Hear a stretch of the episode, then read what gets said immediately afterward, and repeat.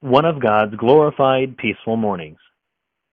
On the morning of December 29, 1890, the Lakota greeted a sunny day when they would finally reach the end of their journey. Women cooked breakfast and sang while children played among the teepees. People began loading the wagons. Meanwhile, Colonel Forsyth met with his officers to plan for the day. First on his agenda was disarming all the men in Bigfoot's band. To make this work, he kept the sentries in a loose ring surrounding the encampment. The Hotchkiss guns were reinforced on the west, and additional troops were placed to the north, south, and east. The result was a full cordon of the camp. It also meant that Forsyth's men were aiming their weapons at each other. To assemble all the Lakota men, Forsyth sent an Indian scout to tell them that he wanted a parley. The men of Bigfoot's band found this ominous. Still, they gathered in an open area in front of Bigfoot's tent.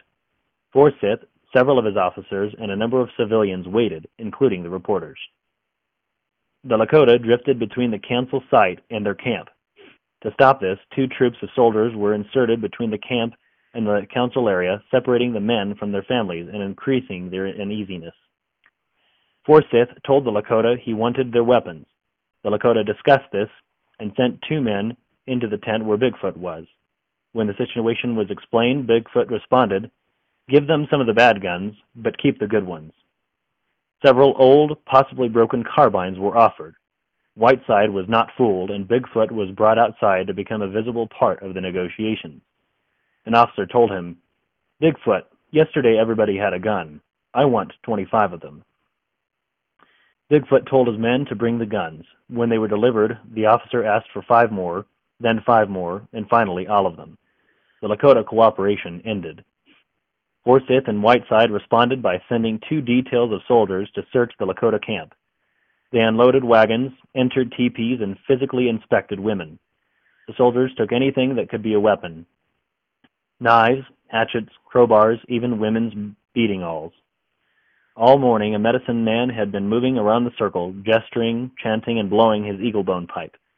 Whatever he intended to accomplish, his actions increased the tension of the situation. It is likely that very few had weapons at this point. The owner of the store at Wounded Knee heard two soldiers count 69 rifles collected in two piles.